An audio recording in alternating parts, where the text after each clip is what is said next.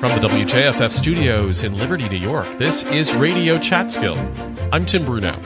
On today's show, for over 30 years, Wayne County Habitat for Humanity has been bringing together volunteers and deserving families to build them a decent home.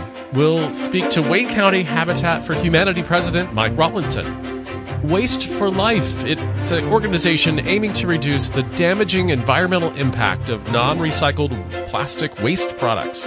We'll learn more about their mission from one of the local co founders, Eric Feinblatt, and co founder Caroline Baillie. Women in Business. Our series continues with Danielle Lascola of the Callicoon Pantry, who discovered her passion for sustainability at the age of three. And the Party Farm recording studio in Roscoe has announced its second annual songwriting contest. We'll learn more. But first, the news from NPR. Live from NPR News in Washington, I'm Corva Coleman. Stocks opened higher this morning as the Commerce Department reported stronger than expected economic growth for the final months of last year. NPR's Scott Horsley reports the Dow Jones Industrial Average rose about 160 points in early trading.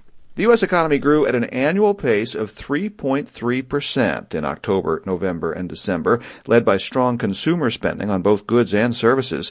Growth was also fueled by business investment, government spending, new home construction, and exports. Although fourth quarter growth was somewhat slower than the previous quarter, it was substantially faster than most analysts had predicted. The economy continues to outperform expectations even in the face of higher interest rates. Core measures of inflation show price increases continuing to ease. GDP was 3.1% larger at the end of last year than it was 12 months earlier. Scott Horsley, NPR News, Washington. The Federal Aviation Administration says that scores of grounded Boeing 737 MAX 9 jets can now fly again. The FAA ordered the Boeing models pulled from service after a door plug blew off one Alaska Airlines jet during flight earlier this month.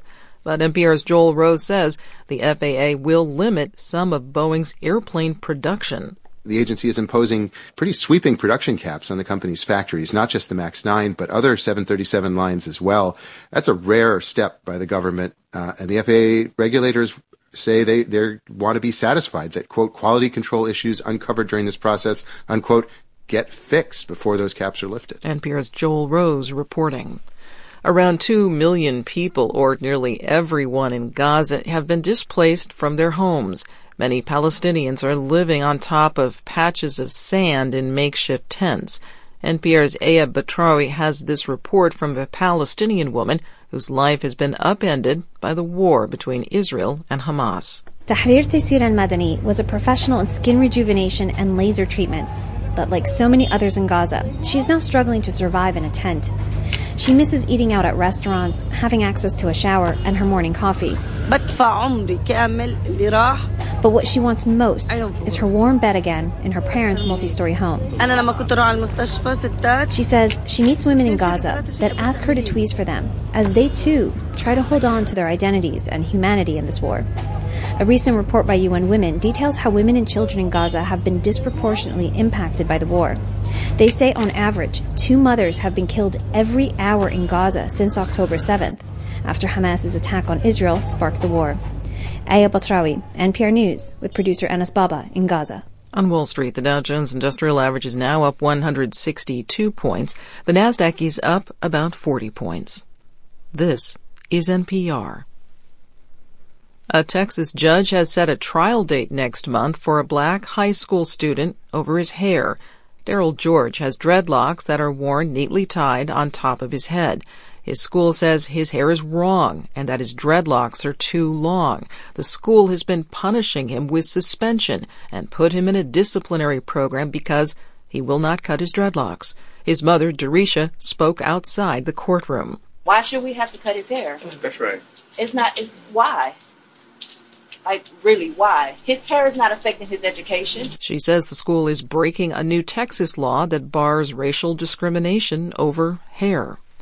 The U.S. Navy sailed a destroyer through the Taiwan Strait this week, the first such transit this year. These transits are now part of regular patrols that the United States and other allies have organized. NPR's Emily Feng reports its pushback against Chinese military intimidation in the Pacific Ocean. The U.S. Navy's 7th Fleet said its destroyer, the USS John Finn, cruised through international waters in the Taiwan Strait, a strip of water separating Taiwan from China, which claims Taiwan as its own territory. The journey happened just weeks after Taiwan concluded a smooth presidential election, an election China opposed because it believes it should have political control over the self-ruled island. China sent its own naval detail to monitor the U.S. destroyer on its transit and criticized it as a provocative act. Emily Feng, NPR News, Taipei, Taiwan. Again on Wall Street, the Dow's up 163 points. I'm Corva Coleman, NPR News. Support for NPR comes from NPR stations. Other contributors include Fidelity Investments. A dedicated wealth advisor can help create a wealth plan for a full financial picture. More at fidelity.com slash wealth. Fidelity Brokerage Services, LLC. This is NPR. Welcome back to Radio Chatskill. I'm Tim Bruno. Since its founding in 1990, Wayne County Habitat for Humanity has been bringing together volunteers and deserving families in need to build them a decent home. Volunteers can help in every aspect of the process, and the organization aims to build one new home per year with more than 20 homes completed so far. Here to tell us more about their work and the mission is in the community is Habitat President Mike Rollinson. Good morning, Mike. Well, good morning, and thanks for having me here today. Thanks for being here. Uh, you know, I've participated uh, in some Habitat for Humanity builds uh, throughout my life, and I've got to say, it's really gratifying uh, to just have that, you know, one afternoon or day of, of helping out and just knowing that you're, you know, helping somebody in the community, a family in the community, get into a nice home.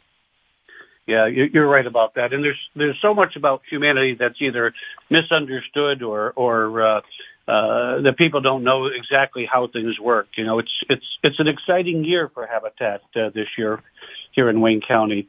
Uh, we just finished up our 23rd home. Uh, we're we're now in the process. Our family selection committee is in the process reviewing candidates to to put into that home, and hopefully we'll make a selection for the candidates that will go into that home in the next month or two.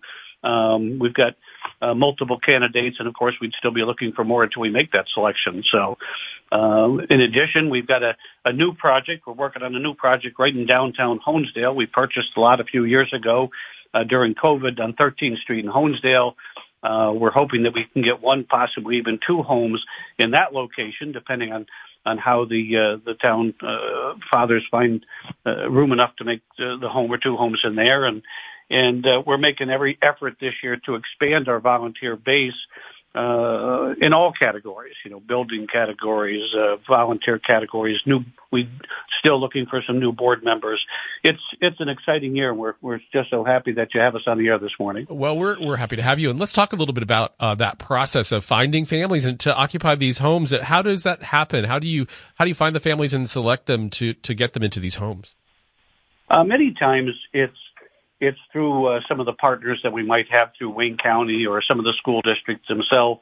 We find them very centric. The, the home that we just finished is uh, in the Western Wayne School District. It's a beautiful little ranch home uh, that's been completely redone uh, near Lake Lodore. So it's a it's a beautiful little ranch home, and it's ready for a family. I think we need to get appliances in there and a few odds and ends, but other than that, the home's ready to go. Uh, but we'll uh, we'll process through the school districts themselves, asking them if they might have someone in their district that might uh, be considered uh, for something like that uh, Wayne County, and the, the human resources departments over there, human services departments over there help us find some families and, and through our website as well. We'll get people through our website and, and through things like this. And people will say, geez, I didn't realize there was an opportunity. Uh, I, I'd like to apply for this home. And if it's not this one, maybe it'll be the next one. The next one will be in the uh, Wayne Highland School District. So that might give us a, a different set of, of individuals looking for a, looking for a nice and well maintained home. And and let's talk about the excuse me the home building process. You mentioned some of the lots that you have uh, ready to go, but you have to go through the normal you know permitting with the towns and stuff. That's what, kind of where it starts, and then then how does it develop in term before you get folks in? We've been very fortunate over the years. Of course, we've had some great people in our building committee. Clyde Kreider uh, has basically been a, a strength for Habitat for many many years and will involve Clyde and his team. Okay, he manages the building team uh, to uh, work with an engineer, okay, to get us a design that will work. Uh, Habitat's very specific. They're not building luxury homes. They're building homes, modest homes that uh, people can enjoy and live in. Um, our lot in Honesdale is interesting. Uh, it, it would seem as though uh, we may be able to get like a duplex unit or something like that, or a co-op type of unit in there. Maybe we can uh, service two homes, but but again, that'll be up to the permitting process. Uh, we'll we'll get, of course, floor plans, of course, and then we'll start from there. Uh, Clyde and his team will will uh, some things, of course, the contractor, the, there are builders do themselves, and other things, of course, like the excavation works and the concrete works, we have to uh, actually hire people to come in. They'll they'll do the excavations and things like that. The home builds themselves, however.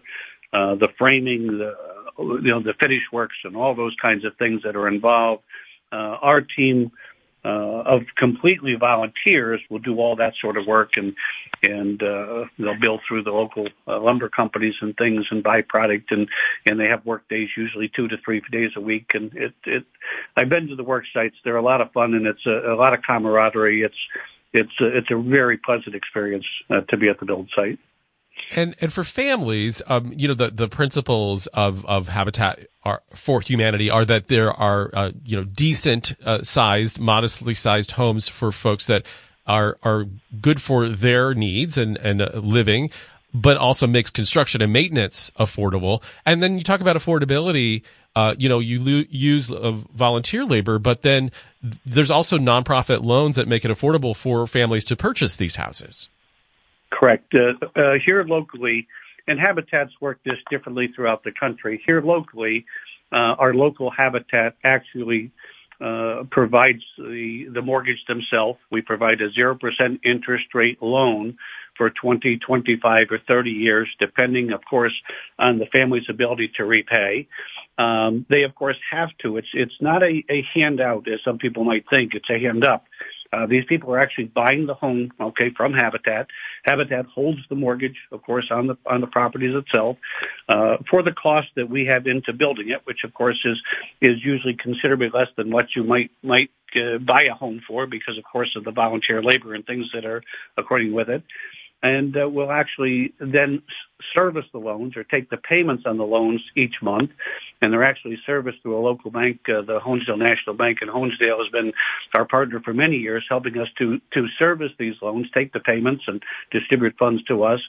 Um, uh, and of course, we then can apply those proceeds back to new builds in the future, and and so the cycle continues. Yeah, and, and as, as, president, you you get to see uh, all aspects of it. What are some of your favorite moments with uh, Habitat homeowners who are getting that that uh, hand up?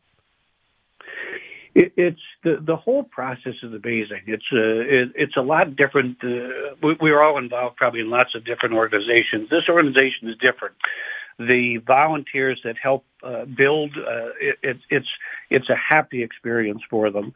The the homeowners, the the day that the homeowners, we usually have some sort of big ceremony. The day that we turn the keys over to the homeowners, and and uh, to to hear the comments and to to see the kids playing in the yard and and those kinds of things, it's it's amazing. Uh, but even our our events that we have, okay, where we uh, are are trying to raise funds. Of course, we have a big purse bingo every year. We have a uh, a big hearts and hammer ball every every spring. That's coming up, as a matter of fact, yeah, in that's February. February 9th in, in Honesdale. Yeah. February 9th. And, and, and those things, the, the people are there and they're very generous. We usually have an auction and a live auction, which is a lot of fun at that, that event. And, uh, you know, um, things bring much more than their face value simply because people want to participate and maybe simply don't have the time to participate in a build, but they've got funds that they can put towards us to help us us build someone a nice home here in Wayne County.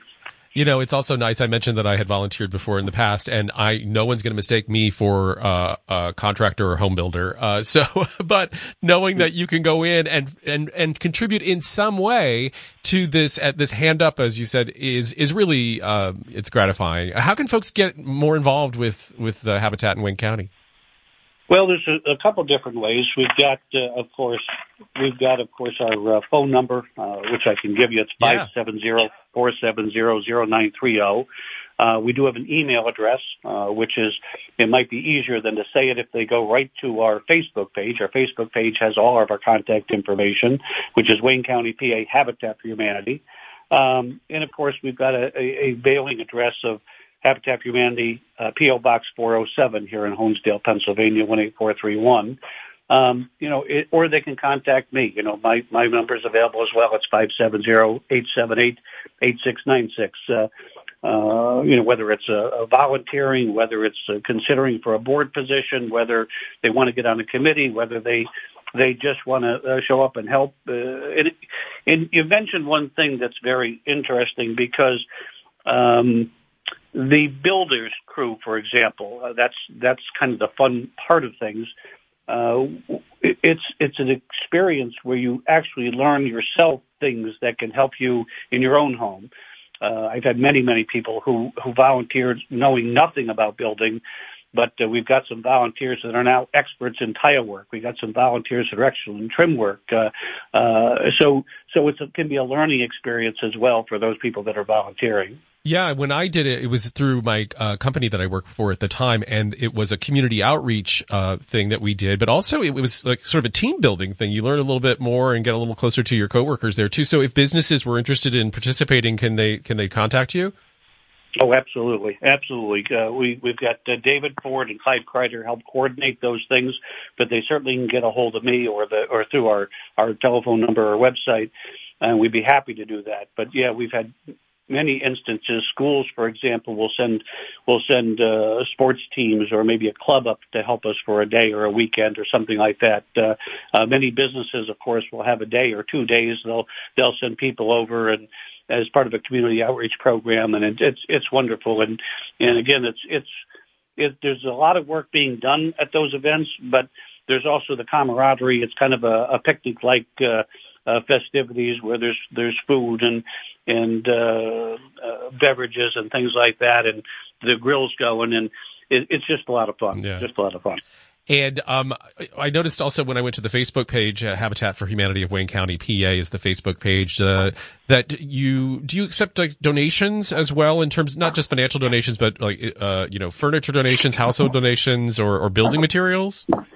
Well, building materials, yes. Uh, we can always uh, look at building materials. Currently, we don't have a large enough space for furniture and those types of fixtures, so we've kind of shut those down for now until we maybe find a larger area to store some of those things in. But but building materials of quality that can help us. Uh, I know most recently we had someone provide us. They were changing their kitchen cabinets. The kitchen cabinets were in great shape, and and we picked those up. Of course, we'll use those in another home down the road, and in doors and things like that. Windows, we had a bunch of windows here a year or so ago. So, yeah, building materials for sure. Uh, although we, we used to take the furniture items, right now we simply don't have the place to store them. Mm-hmm. All right. Um, and uh, special shout out to uh, Ellen Pritchard, who was the Golden Hammer Award winner at the annual Habitat for Humanity of Wayne County Volunteer Recognition Dinner in November. She's uh, she's a, a, wonderful human being. Uh, she she um, in her team, of course, she has a team of people that help her. Uh, they work on a lot of different projects, but her her premier project, of course, is the purse bingo, which which until I went to one, I didn't realize the uh, the amount of people that uh, that love love these sorts of things and the crowd that it can draw. It's it's an amazing event, and she does a fabulous job. And they're, they're competitive too. oh yeah, yes, sure are. They sure are. All right. I, uh, I I won a purse at one point in time, but I won't tell you that story. Okay. But anyway, go ahead. we'll talk later. All right. You can learn more about Wayne County Habitat for Humanity. Their their Facebook page, Habitat for Humanity of Wayne County, PA. Learn uh, you know how to volunteer. Also, there's information about that Hearts and Hammers dinner coming up February 9th at 6th and River in Honesdale. We've been speaking with the president of Wayne County Habitat for Humanity, Mike Rollinson. Mike, thanks so much for joining us this morning. Yep, thank you for having me. All right, we'll take a break, and when we come back, we'll learn more about the organization Waste for Life, which is developing poverty reducing solutions for specific environmental problems using scientific knowledge. We'll take a break. This is Radio Chatskill.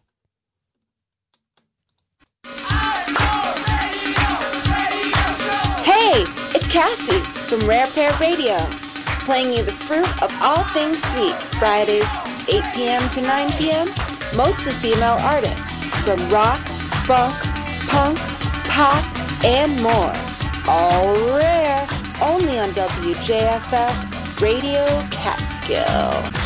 Radio station here, just turn it on, Hey everybody, this is Jeff Loeffler of The Deep End and you can join me each and every Friday night from 10 to midnight as I explore the deep end of the catalogs of bands maybe you know, maybe you don't know. You'll hear some Rolling Stones, Grateful Dead, Government Mule right alongside bands like the Electric Peanut Butter Conspiracy, Kula Shaker, and Supergrass. That's The Deep End each and every Friday night from 10 to midnight right here on Radio Catskill. Welcome back to Radio Chatskill. I'm Tim Bruno. Waste for Life aims to reduce the damaging environmental impact of non-recycled plastic waste products. Waste for Life is composed of uh, a loosely joined network of scientists, engineers, educators, designers, and cooperatives all working together to develop these poverty reducing solutions. Valerie Manzi spoke to Waste for Life co-founders Eric Feinblatt and Caroline Baillie. Good morning, Caroline and Eric, and welcome to Radio Chatskill. And I am so pleased to have you here today to talk about this project you've been involved with over a number of years, Waste for Life. So let's begin at the beginning. What is the origin of Waste for Life project? So my background is as a materials engineer. Um, so I look at the science and engineering of, of materials like plastic and glass and metal and so on. But I also um, is seriously interested in, in social and environmental justice, and I could see the harm that we were doing in the world. And so I was a professor. I was teaching my students about these issues, but I wanted to practice what I preached. So I started to search around for ideas, and I was visiting Cairo and a part of Cairo called Mokattam, where a huge number of people are collecting and sorting the recyclables and then either selling them or processing them to sell. So years later, I decided to, to extend my sabbatical and go to uh, Argentina. And, and we, we lived there for six months and started to explore what happened there with uh, what, what's called the Cartoneros to uh, the people that pick up garbage from the streets and again try sell it for an income. And we found there many people that really were amazing at sorting and separating, but sometimes they just didn't know enough about the materials and we could guide them. But what we decided in the end was that we could actually use my technical background of composite materials so think reinforced plastic, think fiberglass. Um, the technology of making a composite, which is basically the whole is greater than the sum of its parts. You put two materials together and you make something stronger and tougher. So if we put two waste materials together, we essentially upcycle them and make them better. And then you can turn them into products. And so we started to explore with these communities whether they could actually learn how to bring two materials together, process them, and create products. So the germ of the idea was there. I, I think I'll, I'll pause there. Right. So just a little background why we chose Argentina. The outcome of the economic crisis in the country, the the basically the economy collapsed. Yes. And over half of the company, the country was thrown out of work. So there was this huge subsection of people who were collecting trash as a way of of making a living, and they were organized in, for the most part, in cooperatives. We wanted to support cooperativism, and we talked about what we were doing in terms of poverty reducing solutions to environmental problems. So the idea was to work with the cooperatives, to identify some cooperatives that we thought we could work with, introduce the low-tech technology needed to make the composite, uh, to bring in designers and marketing people, and then establish what we call cottage industries, where the cooperatives make products sell them, generate income for themselves. And that's basically what waste is, life is. We're always working with waste plastic and always re- We always work with that material which locally is not usually recycled. Because if it's usually recycled, there's a good market for it and the community can get money directly by selling it. So we work with that which would normally go to landfill, um, such as plastic bags, spills, um, and then, as, as Eric said, reinforce that with whatever else happens to be locally available. If it's in a rural area, it could be an agricultural waste, such as the stems of flax plants. And um, if I, I find so many times ideas that sound so good for the environment um, when one looks at cradle to grave aspect of it it doesn't always jive so what are the environmental impacts of upcycling It's a really good question. Thank you for that. In fact, I run a Master of Science for Sustainability and Health, and all of my constantly thinking about this in their waste class um, and using us as a case study. And yes, indeed, um, there is a problem because if you're starting to encase something that is natural, I mentioned agricultural fibers yes in um, plastic, then basically you're rendering them unable to be decomposed biologically uh, as they normally might be. So if that is ever likely, you don't want to use those materials. But they're very bad if they go into landfill because they'll create methane and, you know, anything kind of natural straight into landfill is not good. We need to separate those organic composting. If that's not happening, um, their potential for. But basically, um, these materials are composites, and composites are the nastiest thing to get rid of in the end. So what we say is that um, any product that we make needs to come back to the community to be recycled um, by our processes, which can recycle them. Commercially, they don't. That's another story. Um, but they can be, and so we we have a policy of you know products when they've reached their end of life to come back to um, the community to be able to be used again and, and processed again. Basically, the just to clarify that, basically you can just shred since there are no additives, since the process is just based on heat and pressure, Mhm. um, and there's nothing other than the plastic and the fiber in the material. It can be shredded then reused again. So, so- to that sense, it's a closed loop. But there's another element to what we do.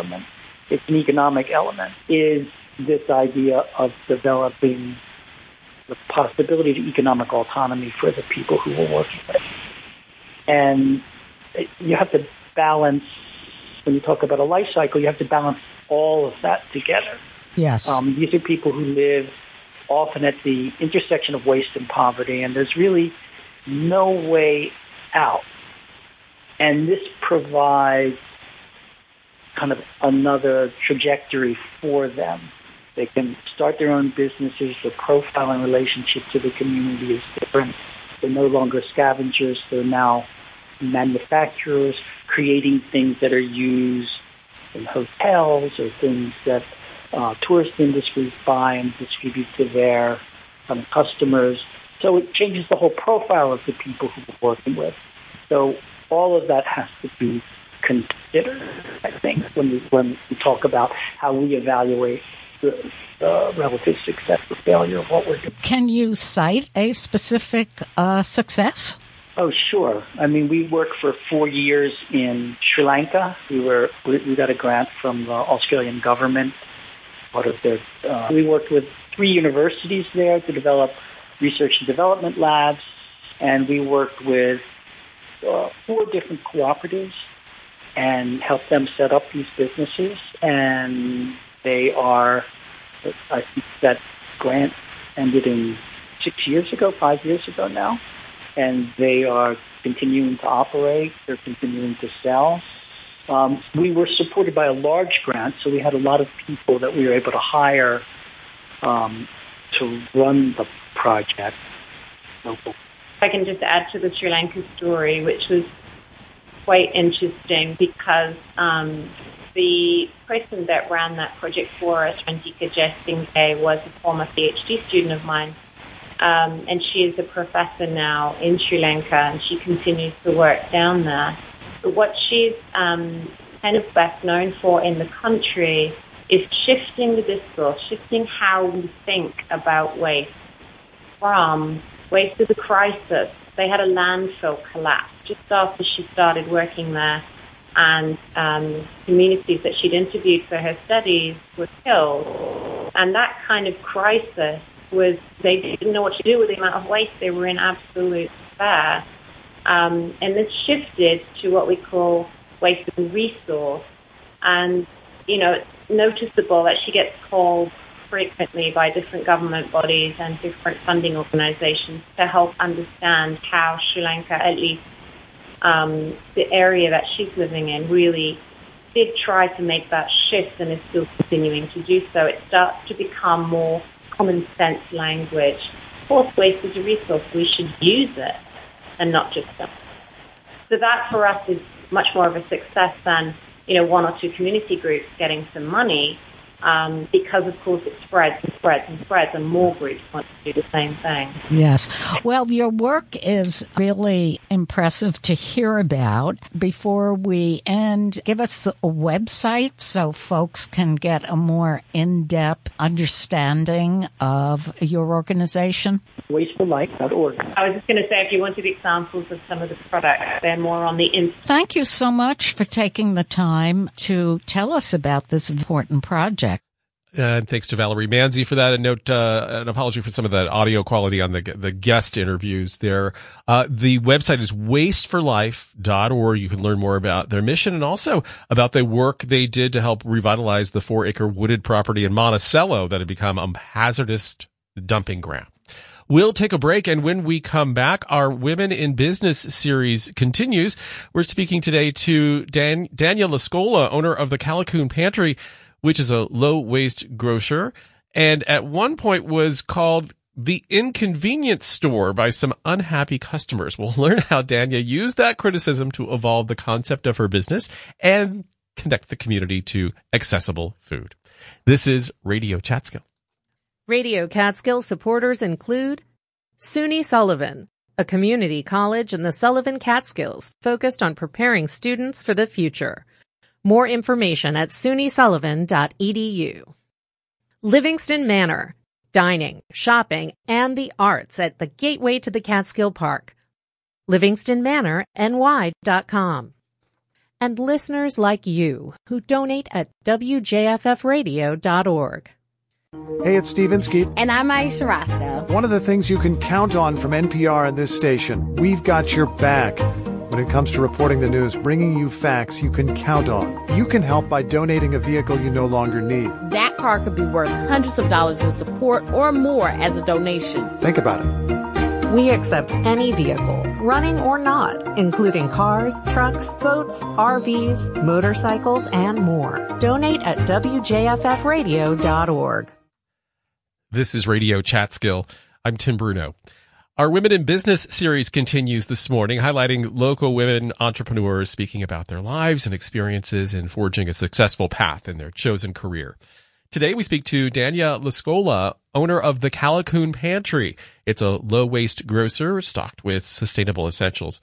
It turns out Dania's passion for sustain- sustainability started at a very young age there's there's debate amongst my mom and dad, but I became a vegetarian, a self-proclaimed vegetarian at the age of three or four years old, oh. um, and not, you know, much to my family's chagrin because no one else felt that way. Um, based on a kind of rudimentary understanding of you know animal welfare and sustainability, although you know, at that time, I don't even think sustainability was a term or, or, you know, much less well known that it is now. Um, and just as a kid, I, you know, always liked to be outside, grew up in the gorgeous, you know, landscapes of Arizona. And I think that was really kind of my start to, you know, an eco-friendly, you know, more aware, sustainable life. From taking that stand at three or four, you then went on to study this in college, right? Yeah, absolutely. I got a degree in sustainability from Arizona State, um, you know, based on that lifelong kind of understanding um, after hearing the word sustainability for the first time. And I think um, my sophomore year of high school, um, and then kind of found my way throughout bits and pieces of the food system before opening the pantry to what it is today. Let's talk about some of those bits and pieces. How did you go from Arizona to Callicoon and opening up the Callicoon Pantry? Yeah, I well after the, getting that degree, I moved out to New York, having never been to New York before, for what was supposed to be a two or three month kind of farm internship program because I knew I was interested in food system sustainability and really kind of wanted to start at the you know no pun intended ground level, you know where food begins. Um, and I just kept extending the internship, extending a little bit more, worked on various farms throughout the region, region and, you know, spoiler alert, I've been here for like eight years and opened the store about five years ago after, you know, working in the food system for years and realizing that this is really a place that I wanted to be in. When you opened this store, it was sort of a reaction to a void in the market, right? Yeah, I mean, I, I had heard that there had been various health food stores throughout Callicoon over the years, and everyone, you know, had very generously warned me that none of them made it. So, you know, they weren't sure if I would too. Um, but I really, you know, felt the need, the pull to provide kind of these local farm fresh, um, as sustainable as possible ingredients to, you know, this community because everyone was kind of frustrated with the lack of options um, regarding those items. Um, and there, you know, we are so lucky to be in the region where we have so many amazing farmers and producers and makers. And I'm happy that, like, you know, the pantry is now a place where kind of their products can be um, shown off. And though this started out as filling that need for a sort of health food store in the area, it's not exactly the health food store in the traditional sense. It, it combines that with a zero waste initiative, uh, also sustainability, as we've mentioned, and kind of a gathering place too. How did you describe it? Yeah, absolutely. I mean, it's kind of specialty food store, kind of health food store, although maybe not in the traditional sense.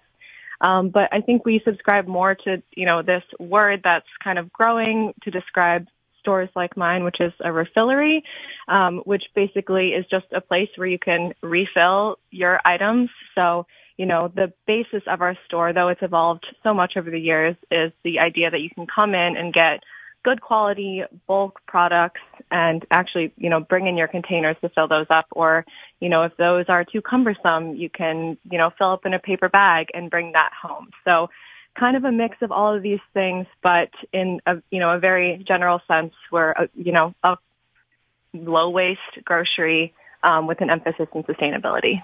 And the, the low waste concept, I think it's in some ways it can be intimidating to folks because they think, oh, well, I have to do this. What if I forgot my bag or my container? But you try to make it accessible to everyone. Absolutely. And that's one of the things that, you know, I'm very open. That's one of the things that when we first opened and I was, you know, this new kind of graduate of sustainability, I was so strict about. And I was like, okay, in order to make this, you know, quote unquote, quote, truly sustainable, we have to not have any waste. We have to be entirely plastic free.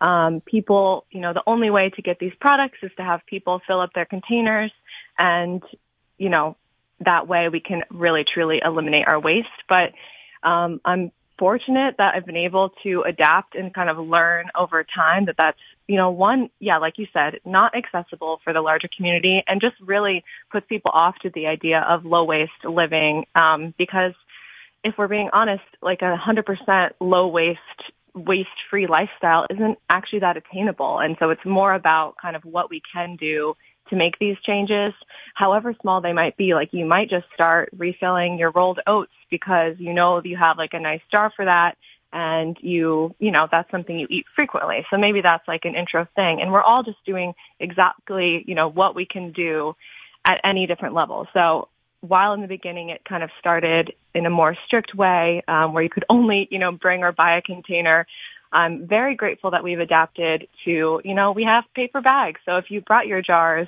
and you just want, you know, a quarter pound of really good dark chocolate almonds, you can absolutely get that too and not have had, you know, to prepare in a way that, you know, you got your jar, you know, your bag with all your jars and, you know, are coming with the intent to fill up. So I'm really hoping that, you know, the space now is a lot more accessible um, and you know where people understand that there's no pressure and we're all just doing the best that we can. So you've evolved from that strict sustainability lady to. well, you were talking yes, about. We were called the inconvenience store. oh, really? yes, but you know what? It was a good call out. You know, it, it was absolutely correct. so, how else do you think this store has evolved since you opened in uh, what was it, 2019? Yep, in 2019 in July. Um, so number one, like I kind of just said in our mission, well, though the mission has stayed the same, we've been a lot more creative and um, adaptive about it. So from the strict jar filling to now, you know, there are, you can find products that are in plastic there now because, you know, like I said, we're all doing the best we can and sustainability looks like a wide variety of things. Um, number two, in our products, if you are someone that has shopped with the pantry since 2019, I am so grateful and you've probably seen it evolve tremendously. I think when we first opened, we had, you know, it was kind of a sparse tables and shelves situation with only kind of jars of pantry staples. And that was great. It was a great start. Um, but pretty much week by week, we add more products to our selection. So our inventory, while I think we started at maybe 30 items of pantry staples, is now over 1,500 different variations of items.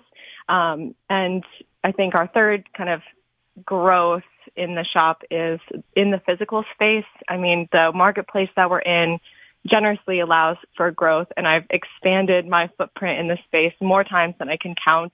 Um, invested in two new fridges in the space, so now we actually have you know, a fridge department and more plans hopefully to come in the future for even more growth. I know that uh, you opened in, I think, fall of 2019, and then shortly thereafter was COVID in the spring of 2020. How did that impact and change your business? I remember I live in Callicoon, so full disclosure, I, I had shopped at the store, but you were very much a service oriented business trying to, you know, make sure people were getting what they needed in this trying time. How was that for you? Yeah, I mean, it was super scary. We were we were a brand new maybe 6 to 8 month old business with, you know, obviously no foresight into what would kind of happen and I I think the pandemic really spurred a, a, lot of the kind of creative changes that have happened in the shop for the better. Not that I ever, you know, wish that had happened, but I'm grateful for our adaptability in that manner. So, you know, before, like I said, people were just coming in, filling their jars, and then all of a sudden, you know, we weren't supposed to touch things anymore. And we were like, okay, we have to really sit down and strategically think about what that means for our operations. Um, we, you know, had the two weeks downtime of no working, plus then, of course, like many months more, um, to build out a website where we put all of our inventory online and people were able to order online and do contactless pickup. You know, we just put the jars or the bags outside of the shop and that kind of started the, you know, paper bag kind of fill up program and has enabled us to continue our website online where, you know, people even today can continue to order online for pickup, maybe not so much because they're worried about being inside during a pandemic, although that's definitely, you know, still a worry in many times, but also because there's just a convenience factor of being able to place your grocery order online and picking it up, you know, and not have to wait in any line. So, um, yeah, we have definitely evolved in many ways and are grateful for that. I also noticed that you, in the winter now, especially in these last few weeks of uh, unpredictable winter weather, have been very sort of super serving the "we're open on a snow day," you know, that community connection on social media and stuff, which I think is probably uh, an outgrowth of of all of that. Uh, you're you're a proud queer female entrepreneur. What is that like in the Catskills? Yes, what a loaded question. I know. um, I think.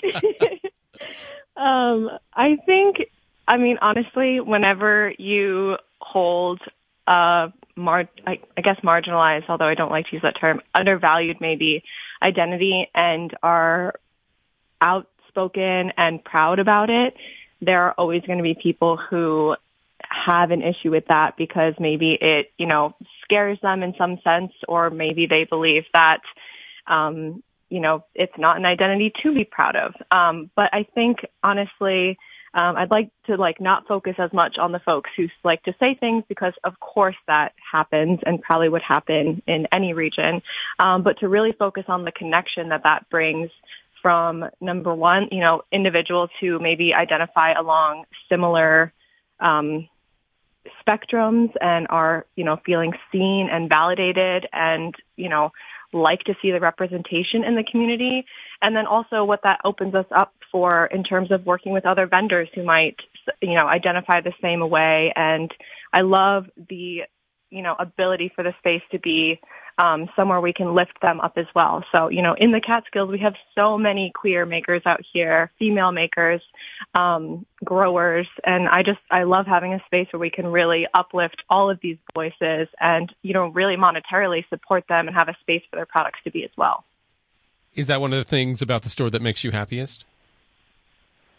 Um, a one one thousand percent. The community is what makes me happiest. I could not be more proud to have a business in Callicoon, to be a part of this like really cool town with community members who are the most loving, supportive, generous people I have ever met. Um, you know, I say it all the time, but this is the best job I've ever had, despite, you know, working more than any job I've ever had. And, you know, it's just the first place in my life where I've never been anxious to, to go to work or, you know, worried about what a, you know, a boss might feel about, you know, my quality of work that day. And, you know, it's just an incredible feeling to know that, you know, when going to work is really just opening up your cute shop on Lower Main Street in a really cool town on the river and serving good food to your friends when, you know, like they're going to enjoy that for dinner that night. So, um, I would say 1000% the community here is what makes me happy, happiest. Big shout out to the Upper Delaware, Sullivan County, Callicoon communities. So looking back on that little girl who was defiant, uh, vegetarian, sustainability champion, did you ever see you with your, your community store on the banks of the Delaware River in upstate New York? I, I absolutely would have never foreseen it. I mean, my dad did always say uh, perhaps that defiant, you know, self, um, like really determined personality would lead me in the entrepreneurial direction but to be in this amazing place with these amazing people oh i could have i could have never seen it happen and i'm still kind of in disbelief every single day that this is what i get to do for a living Dania Lascola from the Callicoon Pantry. You can find more information about her store, her business, and community hub at thecallicoonpantry.com. Thank you so much for speaking with us today. Absolutely. Thank you so much, Tim. And you're listening to Radio Chatskill. I'm Tim Bruno. The Party Farm, a boutique recording studio here in the Catskills, is now accepting submissions for its second annual songwriting contest. The winner will be awarded a free recording session at the Party Farm to create a professional recording of their winning song, produced, mixed, and mastered by Terry Brennan the Party Farm's master engineer and producer. And Terry joins us this morning with more, along with his wife, Wendy LeBanc, who has the coolest title I think I've ever heard, Chief Party Officer. Good morning. morning. Good morning. How you doing? Thanks for having us. I want to talk about the Chief Party Officer thing too, but I want to learn, I tell folks about how Party Farm started. How did this all come about? Well, uh, we, we moved up here in the midst of the, the pandemic, uh, you know, uh, just uh, luckily found the perfect spot to build our dream recording studio, and um, and so we're on our second year of this contest, and uh, you know it's been really great um, being here in the Catskills and being part of the community. And it's it's part you know Party Farm is a recording studio, but it's also sort of. Uh, an experience too. Do you want to talk about that, Wendy? Definitely. Uh, you As know, chief party officer. Chief party officer. This does fall within my purview. We, uh, you know, one of the things that we really wanted to focus on and part of our mission statement is to really foster a community and to contribute to the already, you know, beautiful, bountiful artistic community in the Catskills. So we wanted to make sure sort of based on my experience following Terry around during his musical career, uh, that the people who are there are having a really nice experience while you're recording because, you know, people have an entourage. I'm, I was used to being the, the girlfriend and the fiance and the wife who's sort of tagging along with the rock star. And I never had a place to sit. I never had a place to plug in my laptop. I didn't have snacks. I was always so bored. And I said, when we have people come to our studio, it's going to be just a, a full, beautiful experience for everyone who's You're there. looking out for the Yokos of the world. Abs- I, I do the tracks, she does the snacks. That's what we say. But also, you you your your uh, facility. There's like a bowling alley there. yep. Uh, that what's left of Liberty Lanes is uh, in our in our uh, barn underneath Lanes the uh, 11 and 12. studio. Yes. Yeah. But you could still bowl if you need to, to Oh, yeah, they will. blow Yeah. off some steam. All right. Yeah, we've got the pool table and we've got a bar and we've Makes a cool the- reverb chamber it too. does, yeah. So this is the second annual songwriting contest. Uh, last year, we happened to know the winner of that songwriting contest, Callison Stratton, who hosts That's right. Liberation Station here on Radio Catskill on Sunday, Saturdays at seven. Um, so talk a little bit about what you're looking for uh, in the the songwriting contest. Um, well, uh, it's, uh, we're just looking for people to send us their MP3 demos. Uh, uh, we're looking for original music. Um, you know, obviously, uh, you know, um, I think a, a song that, that we can help elevate is what we're, is what we're looking for the most. So it's, it's not necessarily like, technically the best or are the most modern sounding. What we're trying to find is something that we feel we can help that person elevate to that place where you're like wow that's a really nice sounding track you know? Um callison was perfect for that. Um she wrote a really great song and i i love what we did with it. And um hopefully we'll find someone else this year that can bring the same kind of I don't know, talent, energy. I don't know what you want to call it. Yeah. Zazz. We're also looking Riz, I think, is what they say No, now. that's a different- Oh, I think- different thing. I think Sorry, you're using shoot. that one I'm wrong. still still working on that. Uh, but Should- we can are I use the term baby girl yet in this conversation? Go ahead. uh, we we are uh, really also focused on elevating local artists. Uh, you know, we definitely consider people who are submitting. Last year, we got submissions from all over the world, and we were really surprised by that and excited Wow. by that. But you know, one of the things that we want to do is um, really elevate local artists. So we really encourage Foster community. Exactly. we, we encourage people who can drive to the studio because we don't pay for flights for the winners. Sorry. Yeah. So is that why you decided to do a songwriting contest, just to like foster that sense of more of community? Yeah, it's um sort of a good way to um not only find people to work with, but also um just sort of create uh you know kind of a kind of a scene, kind of a place for for people to I don't know uh, feel seen, feel heard, uh, and eventually we're going to build a stage, and we've got plans, the ten year plan for our space. the 10 year plan is beautiful. Yeah. We also have been, uh, you know, through a lot of different experiences in the music industry and wanted to make sure that there was no barrier for entry. We don't charge a fee to enter. You know, you can enter for free. We just want to hear your beautiful original music. Uh, and there's no purchase necessary. If you're a client of the party farm, you don't have a better shot of winning. We just, you know, really want to give people a chance. Yeah, and so you were looking for folks 18 uh, or over. What about like uh, song length or any of the kind of specifics? Um, you know, w- we're not uh setting out any kind of specific guidelines with uh regards to like the length or or the topic or anything like that. It's sort of like whatever whatever kind of art you're making, uh, you know, show it to us. I will say there's a limit in the rules, and if you go to RoscoePartyFarm.com, you can see the full contest rules.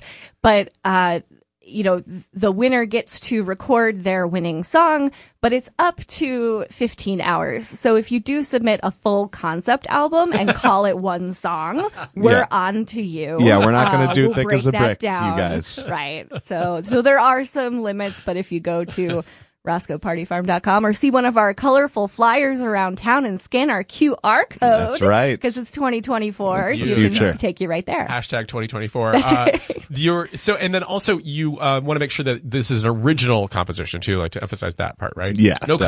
covers. No cover. No Yeah. covers. And then on the website, there is literally a section called the fine print. So make sure you look at that.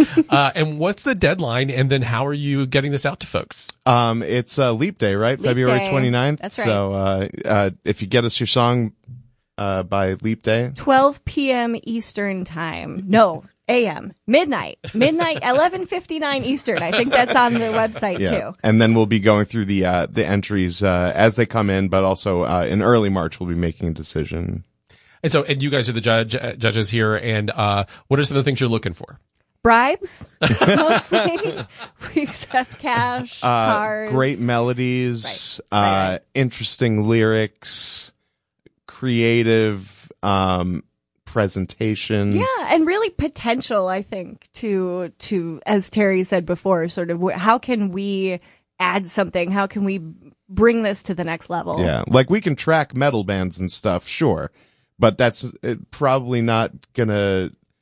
I don't know. It's not my necessarily my area of expertise. I could do a pretty good job with a metal song, but you know, uh, Well, one of the great things is because we've been around the industry so long, we have connections with a lot of really wonderful musicians. So if you come in and you say, gee, you know, in, in my, here's my demo. It's me with a guitar, but in my head, you know, there's a violin on this track, but I don't know any violin players.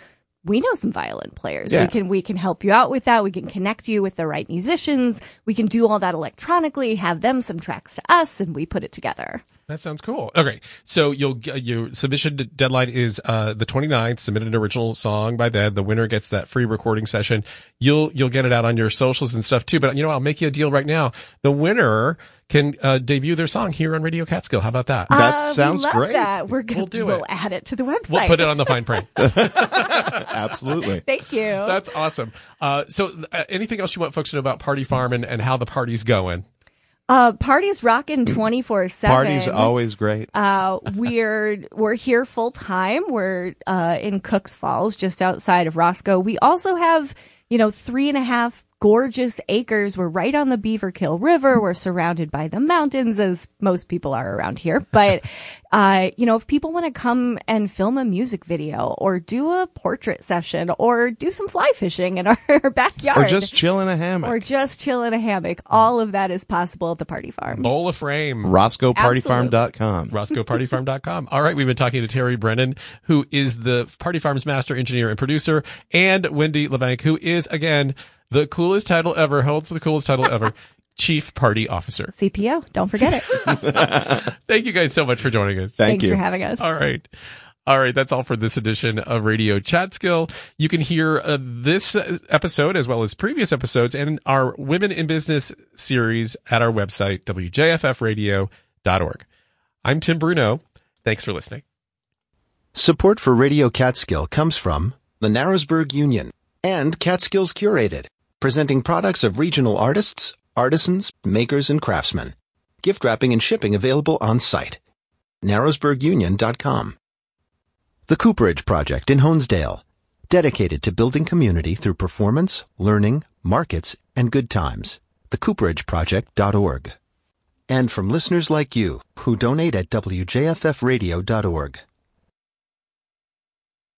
I'm Amy Goodman, host of Democracy Now!, independent grassroots global news. Our reporting includes breaking daily news headlines and in-depth interviews with people on the front lines of the world's most pressing issues. People speaking for themselves, providing unique and sometimes provocative perspectives on global events.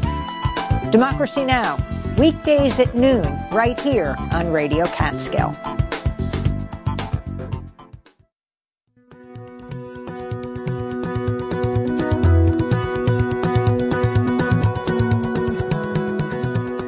How best can we mark the ferocity of this winter in the Catskills and honour the good people who salt our highways, plough our roads, clear fallen trees, reconnect our utilities, and tow us out of ditches when things go wrong, and our help from neighbours for simply being there when we need them? So join me please to give thanks and hear songs about snow on Sunday afternoon at 3. This is Radio Catskill, WJFF Jeffersonville, W233AH Monticello, streaming online at WJFFradio.org. Today's weather, occasional rain and drizzle this morning, otherwise cloudy and mild, high near 50. Tonight's low 34. Tomorrow, fog with a little rain in the morning, mainly uh, cloudy and cooler, uh, high 41. And get this, a winter storm may be bringing some accumulating snow Sunday into Sunday night. WJFF Jeffersonville, W233AH Monticello. Radio Catskill. Thanks for listening and thanks for supporting public radio for the Catskills and Northeast Pennsylvania.